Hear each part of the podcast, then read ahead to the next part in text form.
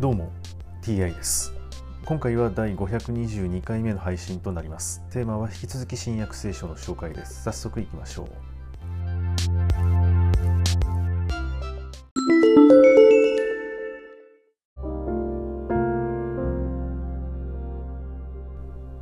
新約聖書第521回。今回はコリントでというお話です。その後パウロはアテネを去ってコリントへ行った。ここでポントス州出身のアキラというユダヤ人とその妻プリスキラに出会った。クラウディウス帝が全ユダヤ人をローマから退去させるようにと命令したので最近イタリアから来たのである。パウロはこの二人を訪ね職業が同じであったので彼らの家に住み込んで一緒に仕事をした。その職業はテント作りであった。パウロは安息日ごとに街道で論じユダヤ人やギリシア人の説得に努めていた。シラスとテモテがマケドニア州からやってくるとパウロは御言葉を語ることに専念しユダヤ人に対してメシアはイエスであると力強く証しした。しかし彼らが反抗し口汚く罵ったのでパウロは服の塵を振り払っていった。あなたたちの血はあなたたちの頭に降りかかれ。私には責任がない。今後私は違法人の方へ行く。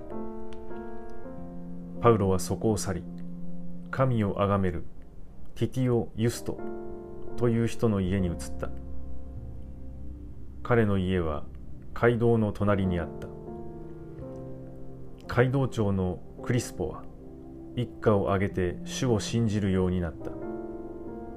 またコリントの多くの人々もパウロの言葉を聞いて信じバプテスマを受けた。ある世のこと主は幻の中でパウロにこう言われた。恐れるな。語り続けよ。黙っているな。私があなたと共にいる。だからあなたを襲って危害を加えるものはない。この町には私の民が大勢いるからだ。パウロは一年六ヶ月の間、ここにとどまって、人々に神の言葉を教えた。ガリオンがアカイア州の地方総督であった時のことである。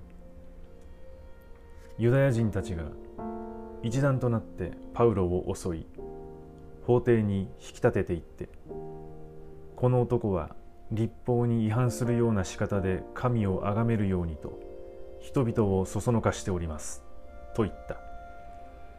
パウロが話し始めようとした時ガリオンはユダヤ人に向かって言った「ユダヤ人諸君これが不正な行為とか悪質な犯罪とかであるならば当然諸君の訴えを受理するが問題が教えとか名称とか諸君の立法に関するものならば自分たちで解決するがよい。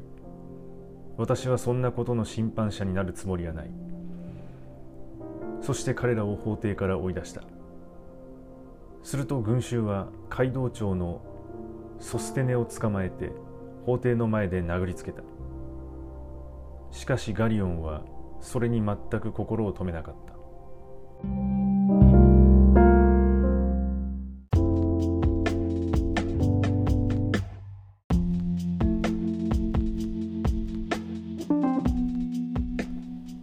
アキラという名前はユダヤ人も昔から使っていたんですね。